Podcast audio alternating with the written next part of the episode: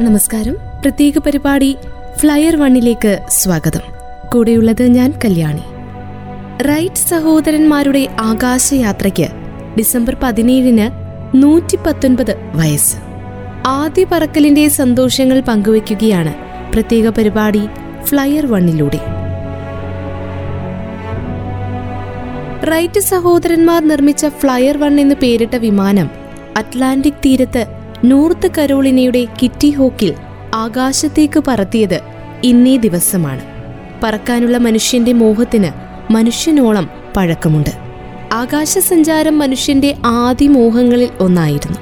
സാമൂഹിക പുരോഗതിക്ക് വിമാനയാത്രയുടെ ആരംഭം വൻ മുന്നേറ്റം സൃഷ്ടിച്ചു. പക്ഷികളെ പോലെ പറന്ന് ആകാശ കാഴ്ചകൾ കാണുക എന്നത് വർഷങ്ങൾക്ക് മുൻപ് തന്നെ മനുഷ്യൻ കണ്ടു തുടങ്ങിയ സ്വപ്നമായിരുന്നു.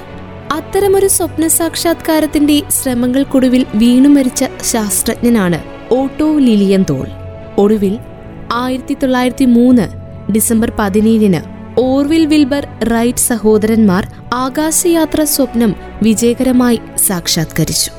ആയിരത്തി തൊള്ളായിരത്തി മൂന്ന് ഡിസംബർ പതിനേഴാം തീയതി ഫ്ലയർ വൺ എന്ന വിമാനത്തിലാണ് അവർ ആദ്യ വിമാനയാത്ര നടത്തിയത്.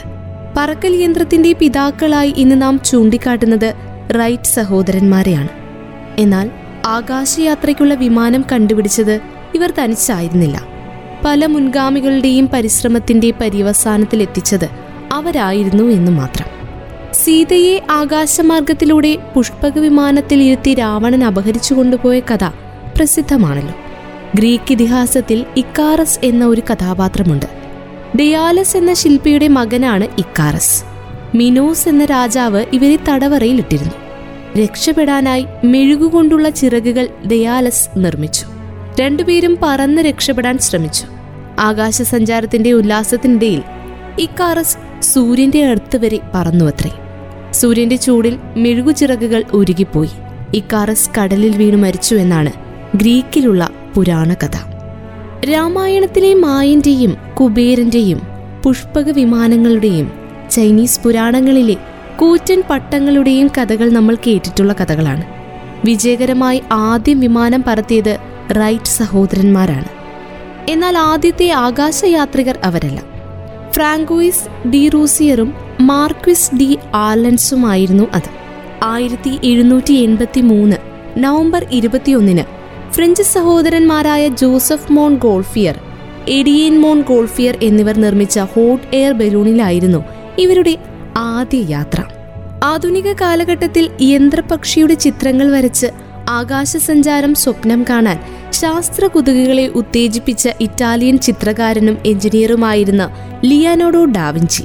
അദ്ദേഹം ആയിരത്തി നാനൂറ്റി തൊണ്ണൂറ്റി ആറ് ജനുവരി മൂന്നിന് പാരച്ചൂട്ടുകൾ ഉപയോഗിച്ച് പറക്കൽ യന്ത്രമുണ്ടാക്കി.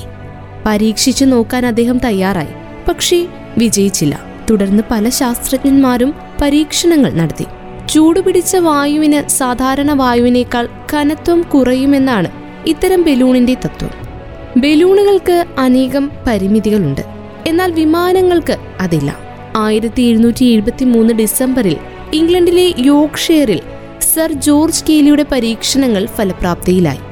അദ്ദേഹത്തിന്റെ നിയന്ത്രിക്കാവുന്ന പാരച്യൂട്ടുകൾ എന്നീ ഗവേഷണ പ്രബന്ധങ്ങൾ ഏറെ പ്രചാരവും നേടി. പ്രായോഗികമായ ആകാശ സഞ്ചാരത്തിന് പ്രചാരം വന്നത് വിമാനങ്ങൾ വഴിയാണ്. രണ്ടായിരത്തി അഞ്ഞൂറോളം ഗ്ലൈഡർ പറത്തി പരീക്ഷണങ്ങളിൽ വിജയിച്ച ജർമ്മൻ ശാസ്ത്രജ്ഞൻ ഓട്ടോ ലിലിയന്തോൾ ആകാശയാത്രയ്ക്ക് നൽകിയ സംഭാവനകൾ നിസ്തുലമായിരുന്നു.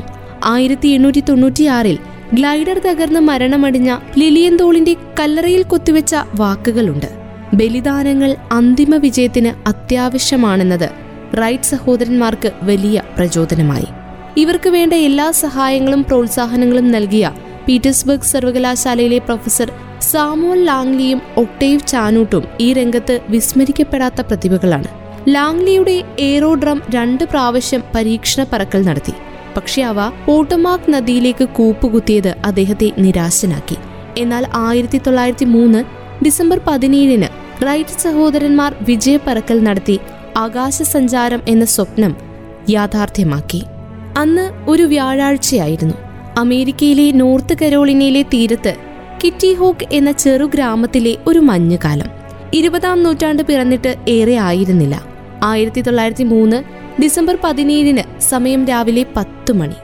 നാട്ടുകാർ ചെകുത്താൻ കുന്ന് കിൽ ഡെവിൽ എന്ന് വിളിക്കുന്ന ചുറ്റും മരങ്ങൾ തീരെയില്ലാത്ത ഒരു ചെറിയ മണൽക്കുന്ന് അവിടെ എത്തി.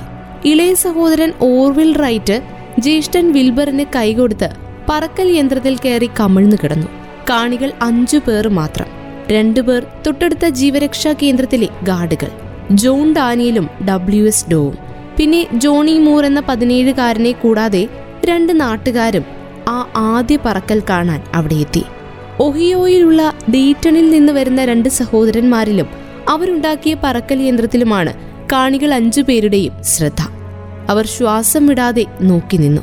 സ്പ്രൂ മരവും തുണിയും കൊണ്ടാണ് മൂന്ന് ദിവസം മുൻപേ പറക്കാൻ ശ്രമിക്കവേ താഴെ വീണ പറക്കൽ യന്ത്രം ശരിയാക്കിയെടുക്കാനായത് വലത് ചിറകിന്റെ അറ്റം പിടിച്ചു നിന്ന വിൽബർ റൈറ്റ് ആശങ്കയോടെ ഓർവിലിനെ പ്രോത്സാഹിപ്പിക്കാൻ കാണികളോട് ആവശ്യപ്പെട്ടു. സഹോദരന്മാരുടെ സാഹസപ്പറക്കൽ ക്യാമറയിൽ പകർത്താമെന്നേറ്റിരുന്ന ജോൺ ഡാനിയൽ മുക്കാലിയിൽ സ്ഥാപിച്ച ക്യാമറയുടെ സമീപത്തേക്ക് നീങ്ങി. പത്ത് മുപ്പത്തിയഞ്ചിന് പറക്കൽ യന്ത്രത്തിന്റെ എഞ്ചിൻ മുരൾച്ചയോടെ സ്റ്റാർട്ടായി. വിമാനത്തിന്റെ രണ്ട് പ്രൊപ്പല്ലറുകൾ തിരിഞ്ഞു തുടങ്ങി. മണ്ണിൽ സ്ഥാപിച്ചിരുന്ന ഒരു പാളയത്തിലൂടെ വിമാനം റൈറ്റ് ഫ്ലയർ വൺ എന്ന വിമാനം മുന്നോട്ട് നീങ്ങി പൊന്തി ഉയർന്നത് ദ്രുതഗതിയിലായിരുന്നു. ഡാനിയൽ ക്യാമറ ക്ലിക്ക് ചെയ്തു. ഒരു മൂന്ന് മീറ്റർ പൊങ്ങിയ വിമാനം പന്ത്രണ്ട് സെക്കൻഡ് കഴിഞ്ഞ് മുപ്പത്തിയാറ് മീറ്റർ ദൂരെ ശക്തിയോടെ നിലത്തിറങ്ങി. അന്നവിടെ വിജനപ്രദേശമായ കിറ്റി ഹോക്കിൽ സാധിച്ചത് നൂറ്റാണ്ടുകളായി പലരും കണ്ട സ്വപ്നത്തിന്റെ സാഫല്യമായിരുന്നു. കാണികൾ ആഹ്ലാദത്തിൽ ആറാടി വിമാനം ആരംഭസ്ഥാനത്തേക്ക് തള്ളി നീക്കി വീണ്ടും പറക്കാൻ ശ്രമം. അടുത്ത ഊഴം വിൽബറിന്റേത് അന്നവർ മാറി മാറി മൂന്ന് പ്രാവശ്യം കൂടി പറന്നു. വിൽബർ പറപ്പിച്ച നാലാമത്തെ പറക്കൽ അന്നത്തെ റെക്കോർഡായിരുന്നു. അൻപത്തിയൊൻപത് സെക്കൻഡിൽ ഇരുന്നൂറ്റി അറുപത്തിയൊന്ന് മീറ്ററോളം ദൂരം. സമയം ഉച്ചയ്ക്ക് പന്ത്രണ്ട് മണി. പന്ത്രണ്ട് മിനിറ്റ് കൊണ്ട് മുപ്പത്തിയേഴ് മീറ്റർ ദൂരം ഇരുവരും വിമാനത്തിൽ സഞ്ചരിച്ചു. മനുഷ്യന്റെ നൂറ്റാണ്ടുകളായുള്ള മോഹം അതോടെ പൂവണിഞ്ഞു. വിജയകരമായ ആദ്യ യാത്രയ്ക്ക് തുടക്കം കുറിച്ചു. റൈറ്റ് സഹോദരന്മാർ തങ്ങളുടെ രണ്ടാമത്തെ പറക്കലിന് ഫ്ലയർ ടു എന്ന യന്ത്രവുമായി വീണ്ടും പരീക്ഷണം നടത്തി. ഇപ്രാവശ്യം മുപ്പത്തിയെട്ട് മിനിറ്റ് അവർ ആകാശത്ത് സഞ്ചരിച്ചു. ഇതോടുകൂടി അവർ വിമാനത്തിന്റെ പിതാക്കന്മാരായി. വിമാനയാത്ര രസകരമാണെങ്കിലും അപകടം നിറഞ്ഞതുകൂടിയാണ്. ദൂരത്തെയും സമയത്തെയും കൈക്കുടന്നയിൽ നിർത്തുന്നതിന് ആകാശയാത്ര ഒരുപാട് സഹായിച്ചു. സാമൂഹിക പുരോഗതിക്ക് വിമാനയാത്രയുടെ ആരംഭം വൻ മുന്നേറ്റവും സൃഷ്ടിച്ചു. ഇന്ത്യാനയിലെ മിൽവില്ലിൽ ആയിരത്തി എണ്ണൂറ്റി അറുപത്തിയേഴിൽ വിൽബർ റൈറ്റും നാലു വർഷത്തിനു ശേഷം ഒഹിയോയിലെ ഡേറ്റണിൽ ഓർവിൽ റൈറ്റും ജനിച്ചു. പിതാവ് ബിഷപ്പ് മിൽട്ടൺ റൈറ്റ് മാതാവ് സൂസൻ. യന്ത്രവിദ്യയിൽ തൽപരരായിരുന്ന ഈ സഹോദരങ്ങൾ ചെറുപ്പകാലത്ത് ലളിതമായ കളിപ്പാട്ടങ്ങൾ നിർമ്മിച്ചു. ആയിരത്തി എണ്ണൂറ്റി എൺപത്തിയെട്ടിൽ അച്ചടിച്ച യന്ത്രം നിർമ്മിച്ച അവർ ആയിരത്തി എണ്ണൂറ്റി തൊണ്ണൂറ്റി രണ്ടിൽ സൈക്കിൾ റിപ്പയർ ഷോപ്പും സ്വയം രൂപകൽപ്പന ചെയ്ത ഉപകരണങ്ങൾ കൊണ്ടുള്ള സൈക്കിളും സംവിധാനം ചെയ്തു. യന്ത്രസഹായമില്ലാതെ വായുയാത്ര ചെയ്തിരുന്ന സാഹസികനായ ജർമ്മൻ എഞ്ചിനീയർ ഓട്ടോ ലിലിയന്താൾ ആയിരത്തി എണ്ണൂറ്റി തൊണ്ണൂറ്റിയാറിൽ മരിക്കുന്നതുവരെ റൈറ്റ് സഹോദരന്മാർ വായുയാത്രയെക്കുറിച്ച് ഗൗരവമായി ചിന്തിച്ചിരുന്നില്ല.